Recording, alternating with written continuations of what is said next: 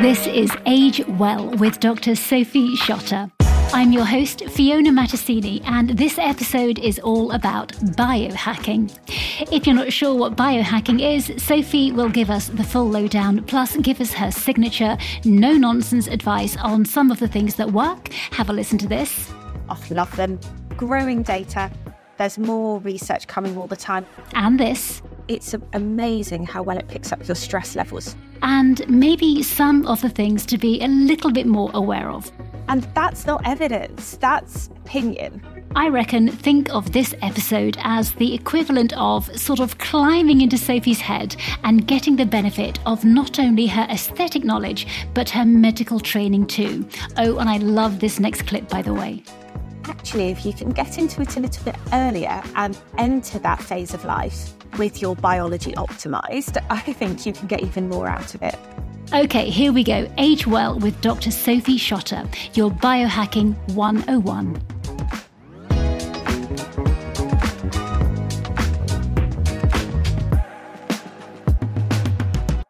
All right, well, Sophie, welcome. And I think let's start with the most obvious question What exactly is biohacking?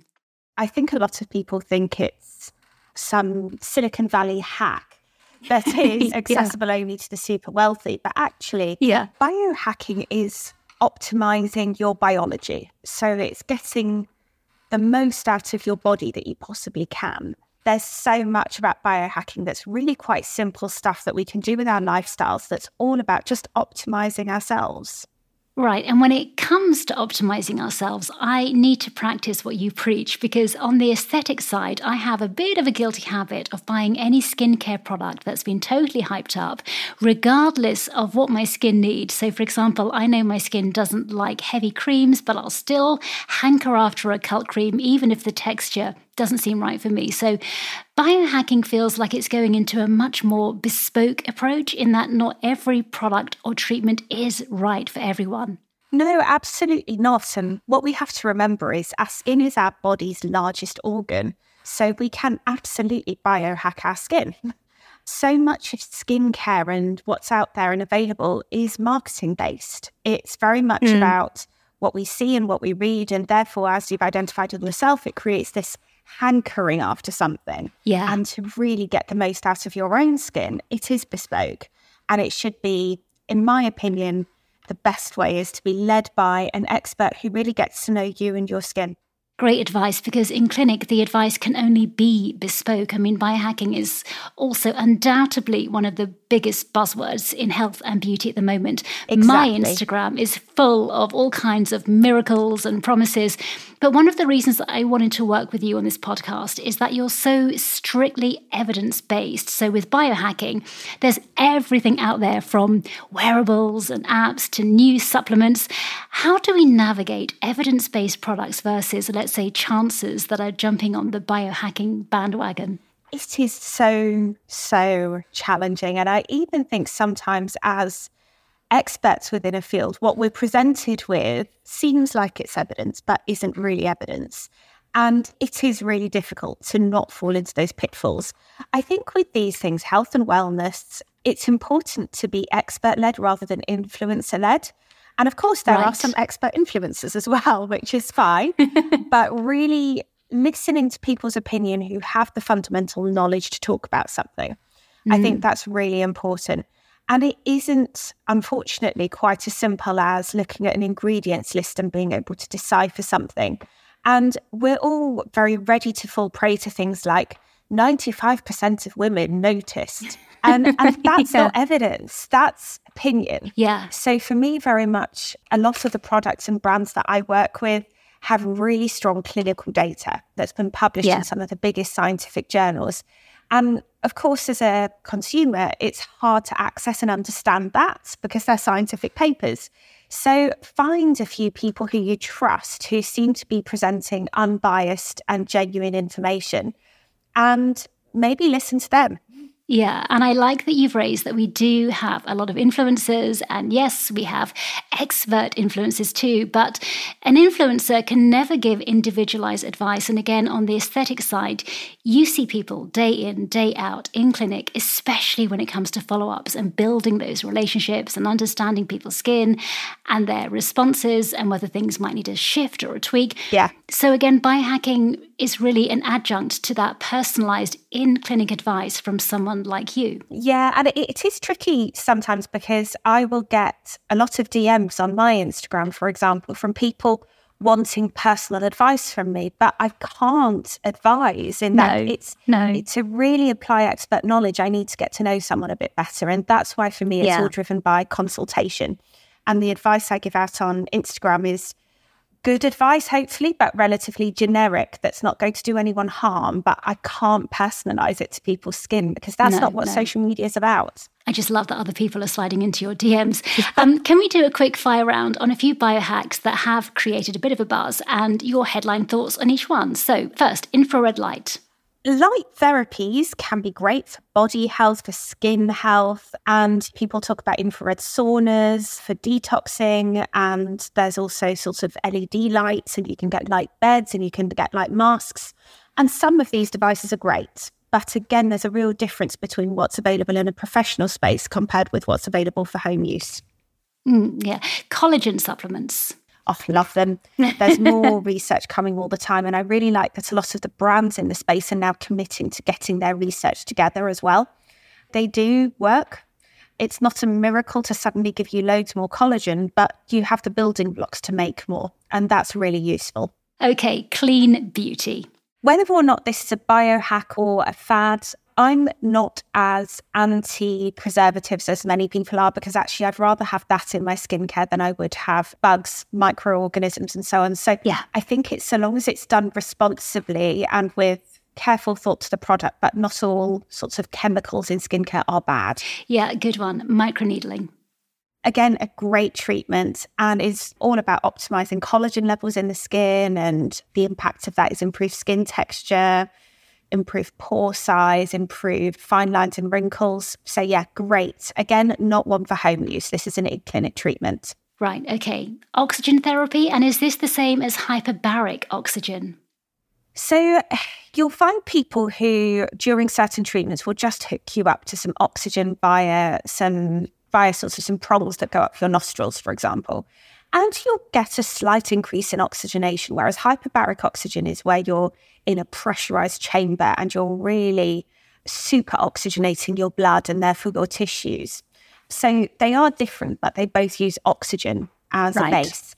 Oxygen therapy in its own right it's not going to harm you, although high dose oxygen actually can be toxic for you. Ooh. I personally don't think it's something that's going to offer enormous benefits to a healthy person, whereas hyperbaric oxygen may do. Have you ever had hyperbaric oxygen? Yes, I have. Yeah, I went to a clinic in central London which has proper medical grade chambers. Yeah. Because again, there are differences in the types of chamber available. Yeah, so don't go down some backstreet dentist and let them rig you up. No. Finally, skin cell therapy. Well, I guess there's various types of regenerative therapies available now from things like platelet rich plasma to exosomes. And again, some of these have real promise and potential. I'm, I'm really liking some of the data coming through on exosomes, which is again all about optimizing how your cells communicate with one another and making your skin more efficient and therefore more healthy. Okay, thank you. Um, niching down just for a moment, would you say that biohacking is particularly useful for women in terms of the fact that a lot of our outward skin and general health markers can be determined by where we are in our estrogen levels? Yeah, I mean, estrogen for women is absolutely, it's also actually really important for men, but in much lower amounts. But for women, obviously, the loss of our estrogen at- in perimenopause is one of the biggest times of rapid aging in our lives and is absolutely crucial. Hmm. What many women notice is this really rapid aging spurt associated with perimenopause. And that's both in our appearance and in our health. Yeah. There's many things like the fact that within five years of menopause, a woman's cardiac risk catches up with a man of the same age. Whereas before menopause, women have a lower cardiac risk because estrogen is protective. We look at osteoporosis risk as well, for example. So I do think it's a time where a lot of women notice changes and approach biohacking. Actually, if you can get into it a little bit earlier and enter that phase of life with your biology optimized, I think you can get even more out of it. One other thing I wanted to ask you is about super high dose vitamin C. A few years ago, my husband had something very, very similar to long COVID, but this was pre COVID. Huh. So he was actually at one point diagnosed with ME. But what got him out of two years of quite chronic illness was high dose vitamin C. Yeah. I know that several studies are now emerging with long COVID and vitamin C. I wondered what your viewpoint might be on this as a very cheap and simple biohack. Yes. I mean, vitamin C is, everyone thinks, oh, I'm getting loads of it when I drink a glass of orange juice. But actually, you get very little when you do that. And even most commercially available supplements give a relatively low dose. But the beauty when we give things intravenously is it goes straight into your vein and bypasses your gut. So you have yes. high bioavailability. But one thing that's really good is you're also not going to get any gastric side effects because when people try and take a lot of it orally, you can get some some tummy problems that come with that. But yeah, vitamin C can really help. I mean, I suspect your husband had post viral fatigue, which is something yes. we've known about and recognized for a long time. But obviously, with COVID, suddenly it's become a little bit more different and, and a little bit more talked about. Mm. So, yeah, I'm a fan of IV vitamin C, and there's various people who use it for managing health conditions as well. Yeah, and I know we're probably going to talk about supplements in more depth at some point, but what about is it NAD or NAD? I tend to say NAD plus, but it's your cellular energy currency. And by the time we hit 20 years of age, we've got half of what we had at birth. And when we hit 40, it's halved again. So our levels kind of halve with every 20 years of life. And with that comes physical fatigue, relatively, and um, also mental fatigue. Yeah. But it's one of those supplements, it's very unstable, it's very difficult to formulate anything with. And so some people try and promote precursor supplements, but there's a brand I particularly love called Nuchido Time Plus, mm. which works not just on boosting overall levels, but also on recycling your NAD and your salvage pathways within your cells. And a lot of people report increased energy, increased mental clarity, and better sleep. They're kind of some of the big benefits. Right. And just to add, anything that Sophie says, we are going to put in the show notes so you don't have to write all of this down because I know Sophie people will be wanting to create a list. I think the big question we all want to know is what are some of your own biohacking routines, apps, wearables, products, supplements, habits, anything you haven't covered that you really love? Yeah, so I do really try and protect my body. I know I put my body through quite a lot. I'm a busy person, I, I do a lot. So, on the simplest level, I boundary my sleep. I really try and make sure I get at least seven hours a night. So, that's really important. And having good sleep hygiene and a good sleep routine. In terms of nutrition, I've had I have had nutrition advice to really help understand me and what my body needs. My body needs high protein. Right. So I really try and prioritize that. I supplement a lot. But again, it's very strategic. And even me, with my knowledge, I've had nutritionist advice on my supplement routine. But some simple things that I think everyone should be on vitamin D3. There's no excuse for not being on it in the UK. We all need it. Magnesium's a really good one to be on. There are some really simple things you can do. I wear an Oura ring. I'm obsessed with it. so it gives me that feedback on everything I've just said about my sleep, about how ready for the day I am. It's amazing how well it picks up your stress levels through monitoring your heart rate variability. I have done some continuous glucose monitoring in the past to see what my body's response is to certain foods. And I meditate as well. And meditation, I really think, is when it's done properly, such a useful thing for stress management, can really help you change your outlook on life and of course, stress is one of the, the worst things for us and the worst things for our biology. Yeah, I mean, this leads me beautifully into the next question because I think it's worth pointing out that many biohacking techniques have been around for centuries, things like meditation, fasting, cleanses. Yeah. So, what about some of these biohacks, including meditation, that are totally free? Yeah. I mean, nutritional modifications, whatever that is for you, processed foods, cutting back on sugar, all of these things. But nutritional optimization is a really simple biohack. And whether or not you go and get nutritionist advice, what I would always say is look at doing things in stages. So don't do everything all at once because then you won't know what worked. And see how you feel by keep a food diary, see how you feel by making different nutritional changes. Alcohol, again, part of nutrition, but also alcohol interferes with your yeah. sleep, yeah. interferes with your liver function. So, a good one to think about and look at and analyze.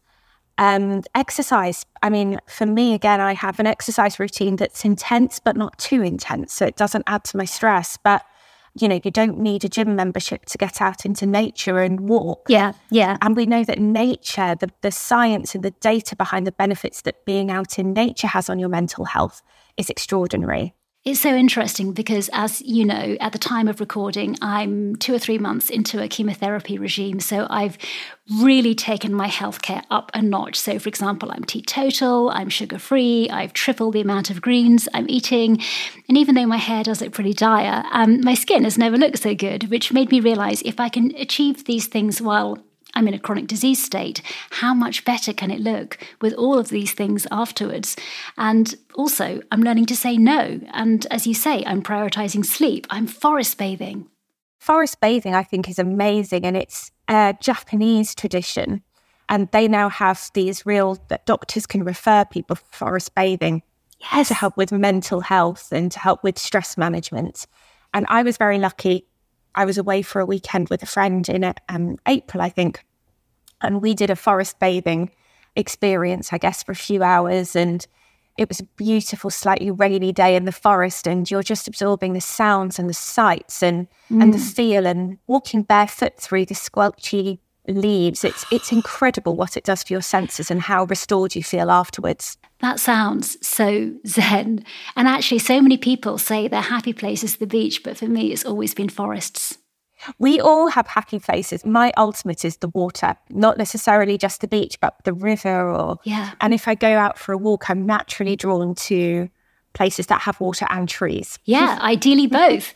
Can we talk about fasting? A few years ago, there was a lot of buzz around the 5 2 and weight loss, but there's also now a lot of incredibly compelling data coming through on what fasting can do for our health. Uh. You and I are both fans of fasting, and I'm a massive fan of what Dr. Mindy Pelz is doing in this space. I'll link into her website in the show notes. What are your thoughts on fasting as perhaps the ultimate biohack? Fasting is amazing for many, many people. And the window in which you fast in will vary.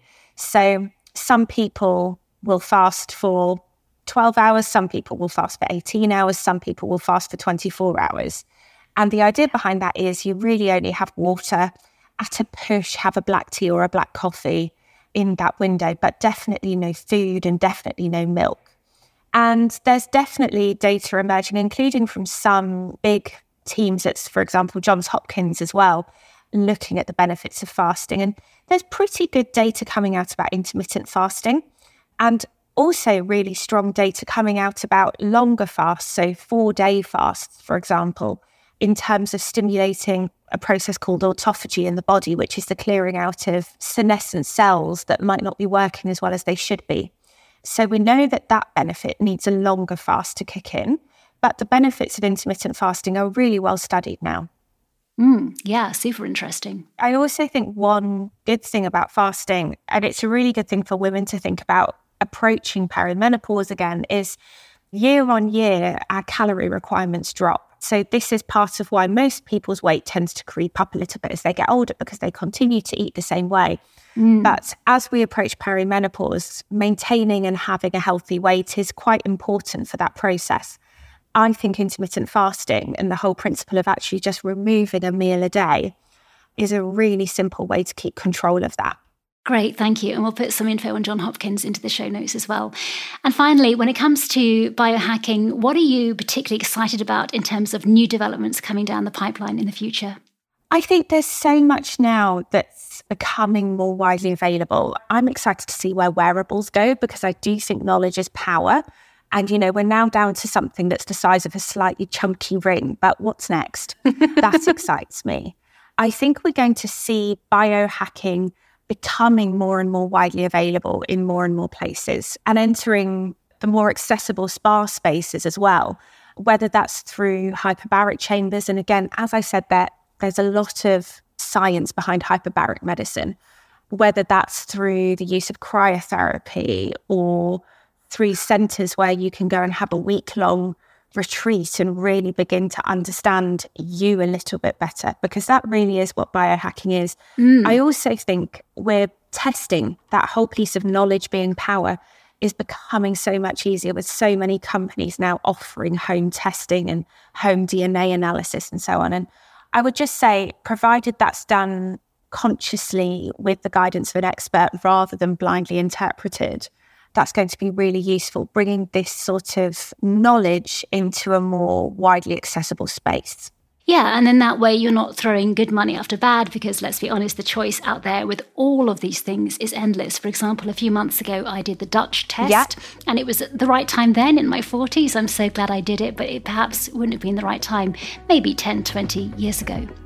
Sophie, thank you so much. I've been following your Insta for ages, and I love the fact that you always give such straightforward advice and you're always happy to share your experience and your opinion too. I've really enjoyed speaking. Thank you. Thank you as well, Fiona. And that ends our podcast. If you want to explore more of what we talked about, simply head to the show notes. We've done all of the research and noting down of names, ideas, any studies we mentioned, so you don't have to go digging. To be ahead of the latest episode, press follow on Apple Podcasts. That's the little cross on the top right, or simply hit follow on Spotify or whichever podcast app you use. Also, do follow Sophie on Instagram and TikTok. There's loads of great content and little explainers on there. Search for Dr. Sophie Shotter. Finally, if you're close to London or Kent, you can book a consultation with Sophie and find out more about who she is and the range of treatments and services she offers via drsophieshotter.com. And by the way, there's some great blog content on the website too. My name's Fiona Mattasini. On behalf of myself and Sophie, please do take a moment to rate and review the show. It all helps. And of course, thanks for listening.